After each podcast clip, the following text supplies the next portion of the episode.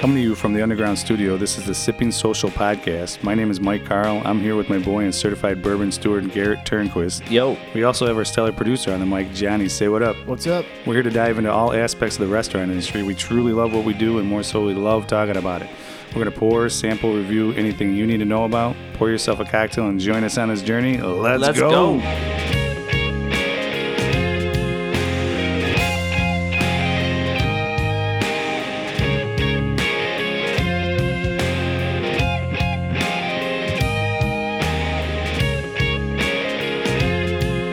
Hi guys, here we are uh, sitting back at the underground studio. Feels like we're back at home here. If you're listening to this, you listen to our two-part series from Few and Evanston from the Rack House at the Evanston Ice House, uh, where it was hot as can be in there. The Ice House, Rick House, H. Exactly, hot house. Is what, is what I was- It was really warm. it was warm, but we had a great time, and those guys really did a good job. And I felt like they rolled out the red carpet for us. So first and foremost, we want to thank Few, Paul, Steve, Michael. Riley, Michael. All those guys, they did a great job. Our boy Sean Henderson, who took all the pictures that you get to see on our website. Everybody did a great job that day. Uh, we drank a lot. I think Garrett drank the most. That's I don't know about that. Probably. But uh, we just want to wrap up those two episodes and kind of talk about what we learned and some of the cool things uh, about that. And um, who wants to go first? And Well, uh, let's just. I mean, you're gonna take me to a distillery that's that it, they even say themselves that they're a whiskey company, and I'm not gonna drink everything they put in front of me. I'm sorry It's- I called you out. No, I it's- should have done you're, that. You're absolutely right. You should have, but I, I'm gonna I'm gonna defend myself and say, yeah, I, I drank as much as that, that they wanted to. Well, pour there me. was a plethora of booze that were sitting in front of us. What happened to the bottles that they opened for us to taste? They took them back. They didn't come home with us. They should have. I know. We should have. po- We should have What, are lobbied they, for what are that. they gonna do with them? I don't know. They've had them before. Yeah, honestly. Um, so Let's talk about wh- what we did that day and how our day started off with when we got there. And uh, Well, it was kind of interesting, you know, from trying to produce a podcast, you get there and you expect, you know, some sort of uh, electrical source. electrical source to plug into to actually record. And uh, it was kind of interesting when we got there. We we uh, were under the, under the understanding that like there was no power in the building to really plug into. They just kind of had auxiliary power to like just basically have lighting in there. yeah, We were told there was no wa- there was no bathroom, Yeah. and that's it. yeah, Yeah. but no, but no power. It, it, did nothing about no power. So I mean, it's on us for not asking So we're- about power. I but now guess. we know, though. Yeah. So we're, we were kind of scrambling. We're thinking like, damn, like we should have like I have a generator at my house. I'm like, should we have brought that? Like, should we be running a generator outside to like power our podcast here and like have you know Sean uh, Hen- Henderson that came and uh, you know and shot some photos for us. Like you know he needed to plug in all of his lighting and all that. So like we were kind of worried about that. So it ended up working out all right because we actually found uh, The one outlet. after like ten minutes of searching around the building, we found one outlet. So I went on a little I went on a little self guided tour trying to find electrical outlets. I was literally following a extension cord, a, like three hundred foot extension cords, all the way in the back to the point where like I was walking on beams and not actual flooring. Really? And did you ever come across the source? No, I couldn't find it. Oh my I couldn't goodness. find where it, it plugged in. So, needless to say, We we're, almost got to the point where someone was riding a bike to generate energy. what if that led you to like some sort of mousetrap and you find yourself like in a basket up in the ceiling? That'd have been really difficult to podcast from there. we could have moved it over there. for sure. Don't bother getting him down. Just throw him a mic.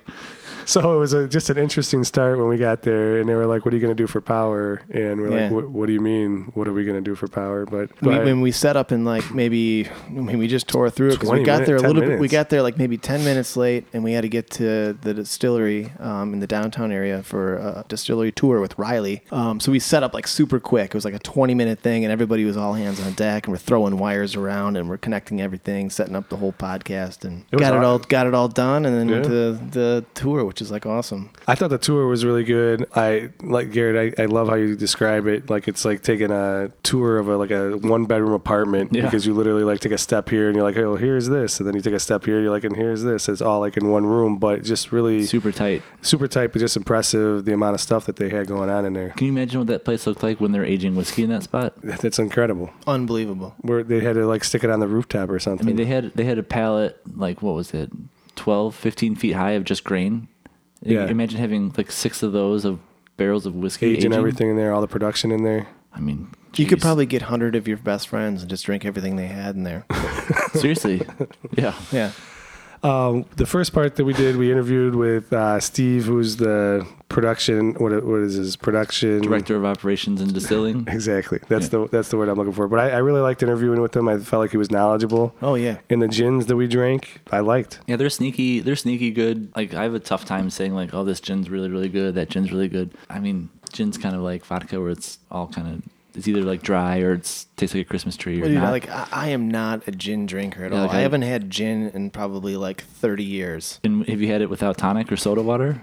Maybe not 30 years, maybe 15 years. Did 30 years you're drinking when you're seven or eight years old? At eight years old, is the last time I had a gin. It was Christmas, and my father. No, I was kidding.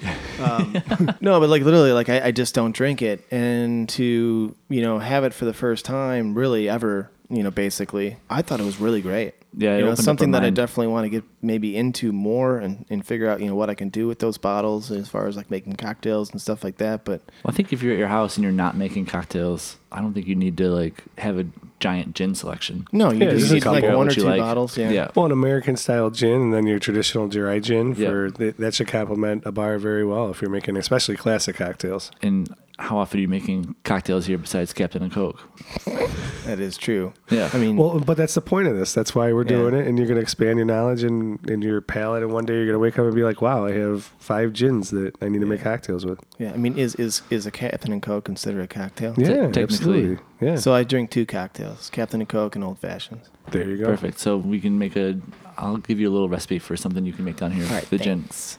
After we did the, the interview with Steve, we then interviewed Paul, who Garrett and I had, had the pleasure of uh, talking to before. Uh, really nice guy. Kind of felt like he had a good vibe, a similar vibe to us. Nice energy. Um, but I kind of felt like uh, a lot of his questions were answered like a lawyer would answer them. gin. Yeah. I felt like I Just was, kind of deflecting them. I felt like interviewing uh, Billichek. Right? They're like, we're on to Cincinnati. Yeah, Yeah. yeah, yeah. No, I mean, I thought he was pretty humorous when he was like responding to some of our questions. Um, I think when we got into the review section, it was a little awkward trying to review whiskeys in front of the freaking owner of the company. Yeah, and be Which is- objective. yeah, and be objective. but um, I'm sure everybody's probably wondering what brewery uh, his family owned in Germany, and I don't know if that we can disclose that, but that is a very interesting We story. can talk about it. Yeah, I mean nobody's gonna nobody over there is listening to it. So the the brewery that he's talking about is Pilsner Urquell, Yep. Yeah, that's a huge brewery. huge brewery. Why you can see he's so salty about missing out on that. Yeah. yeah so but and but that's driven him to, to be where he's at and do what he does and um, for his own family legacy now he is feeling like he's doing his part you know he can get, get, get back his grandpa's stuff but he's able to do his own thing for as shitty as that situation is, like you shouldn't have any regrets in your life. But like I am happy that he doesn't have that brewery and was able to make Few because I think Few is a good product, and Yeah. I think that what he has done for the craft whiskey world, especially in the Midwest, is important. Awesome. So Yeah, I think sure. that it's, I think it's a it's a curse and a blessing all at the same time. yeah so like I, s- like we said just leading him on his journey to be where he's at and we get to be the beneficiaries of it because we get to drink his handcrafted spirits that, that are uh, world class Absolutely. my favorite part about it, I'm sorry, Johnny. Go ahead, go ahead. Was just the backdrop of sitting in that rack house. Yeah. Um, and I know we didn't, we kind of talked about it, but a rack house is where distilleries store their booze and they age in the whiskey barrels. Uh, we had, we were talking about, I don't know when we, we had this discussion, but we were discussing whether it was 6,000 gallons or 6,000 barrels that were in that rack house. Do you remember this conversation? Yeah, I think Steve When I- said when I 6,000 listen back barrels. at it, It yeah, says- listen- no, we listened. It's 6,000 barrels. Yeah. That's impressive. That's That's huge. And, and I, Because a and lot just, of people will they say that it's six thousand proofed gallons. he said 6,000 barrels, Barrels. Right. was the term that he used. So I Yeah. hope that's I hope that he didn't like get misquoted on that. But I believe it. After I went down that rabbit hole trying to find that power outlet, there's there's it- definitely six thousand That's a barrels in there. long building, and there was just rows Yeah. and rows, and there was a creepy swing set in the back of one of the rows. Each pallet. Did you see that? I didn't go- get to see it. Yeah. Yeah, you were cleaning up, and I got distracted because I drank all the whiskey. And uh, so each pallet, you see like some of these pictures we have is four on each pallet, stacked four high. So there's sixteen. So think of how many pallets you can fit in a giant warehouse, and there's sixteen on each pallet. Which In- on is- each stack. on each stack, which Yeah. is, I mean, th- I think six six thousand is pretty accurate. I, absolutely. And that swing is really creepy. Yeah, but the backdrop was just amazing. Smelling all that oak in there, and you could, Yeah. I feel like the whiskey was permeating the oak into my skin. It hits like a brick too when you walk in. Yeah, that's you know, awesome. one, of the, one of the things that I was wondering, like, kind of after we were recording there and being in that space, is like, I don't know if you can hear it, like, when you know, when you were listening to the podcast, is like trains were going by, and it's kind of a busy area, right? So like, you can hear like the metro go by, and I'm wondering if that has any effect on the agitation of those barrels, like the ground. I mean, you could feel the ground moving as the trains go by because it's Hmm. literally sitting right up against the track that building. So I'm wondering if that has like any small effect. Well, what's that Metallica whiskey? uh, blackened. Blackened. Blackened, yeah. yeah. So they pump music into Twenty four seven 24 7 and they have the different rack get houses those vibes, with, to get with the different agitation. playlists. to shake it. You had to shake it to The get the barrel movement. Yeah, to age it quicker. I think that that is a little bit of a shtick. sure. The don't know how Jefferson much- does it with their ocean stuff. Yeah, so that's also a little bit of a shtick, but I think that's a lot more movement than what we're talking about, like the subtle vibrations. Yeah, that's, so that Jeff- swaying of the so sea. Jefferson Ocean, they they basically age their whiskey on huge shipping container ships, right? They finish it, yeah. Or They they finish it. Yeah, Okay, so so, it it's spends not four years in aged. Kentucky and then it moves on to yeah, so Maine. then it moves on to the the, Okay. the cargo ships.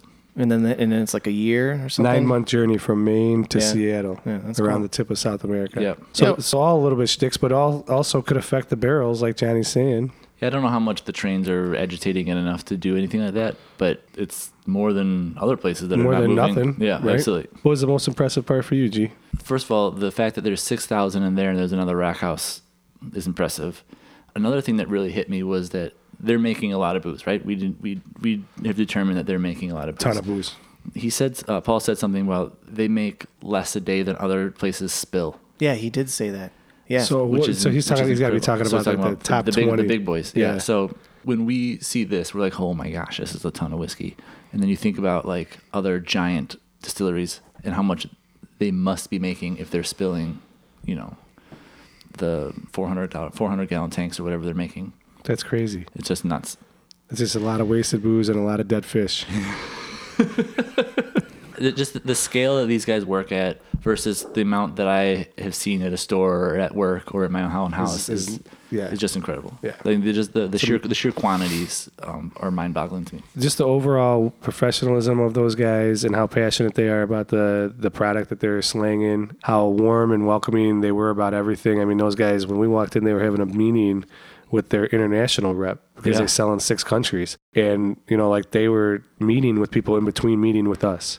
So clearly, busy dudes taking some time out of their day to really just kind of help us learn a little bit more about that industry and, and drink some of their good products. So uh, just really appreciative of those guys for doing what they did. And they also signed the production crew signed a couple bottles for us to come home with, so we get to go- keep those on the back part of the underground, which is really cool. Uh, Michael procured some sipping social and few hats, which I know we talked a little bit about, and we actually got our first message, our first DM on Instagram, uh, and I'm gonna let Garrett talk about that a little bit because we get somebody, we get to give away one of our hats for the first time, which is really cool. Yeah, so our boy Michael who lives downtown, he's a pretty good customer of uh, Maize and Mash and Burger Social. He was drinking the few at Maize and Mash, loved it. Sent us a note, said that he was drinking it, tasted really good. So boom, hat for him. Awesome. That goes for anyone else who's listening. You s- Yeah. Send us a picture. Send us a post a picture showing us that you're drinking few. Tag us, Um, tag us on social media with with Few and, and Sipping Social Podcast. Absolutely, and then we'll send you some f- send you some goods. Yeah, you can come to the bar and uh, drink some Few at the bar and uh, get a hat. So So there's a couple ways to get a hat. yeah, first is is drink Few products. Post us on, on social media or DM us or text us, send us pictures so we can post it on, on social media. Um, any other ways we want to give some hats away? What about drinking few at Maize and Mash or s- Yeah. Burger Social? Drinking Few at Maze and Mash and, Sip and, and the Burger Social for sure will get you a hat. Yeah, We- tell, tell us that you uh, listen to the podcast and order a few, and we'll grab you a hat. last and but not least, great trip. We, it, it was an all day event. Once again, thanks to all the guys that helped out. Sean, your pictures are amazing, dude. Cheers. Cheers. Jeez.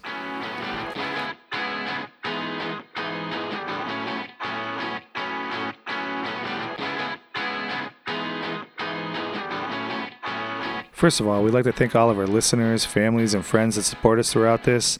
We couldn't do this without you. Subscribe to us on iTunes and check out exclusive content at our website, sippingsocialpodcast.com. You You can also find us on Facebook. If you like this podcast, tell your friends about us. A huge thank you to our producer John in the Underground Studio. A shout out to our boy Johnny Perona and Davenport Ed. That's the rockin' music you're hearing in the background. Thanks again, and we look forward to the next cocktail with you. She's like the caddies and my tongue for days.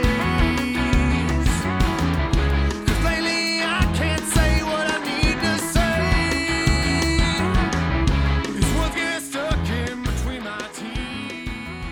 Did you guys go to Area 51 to Naruto run that bad boy this weekend? I did not, but I wish I did. I should have. Yeah. Were you there? No, God, no. I'm I- way too old for that. I've seen the X Files. I know it's in there. My my kids were very excited about it though. Yeah. Did anyone get in? there were like 50 people came. Oh, it's it. Oh, the pictures made it look like way worse. No, there's like a concert like down the road that had like a bunch of people, but uh, yeah, nobody nobody went. Yeah, I don't think, it's not exactly like uh, en route to anything else. No, Like, it's stupid. yeah.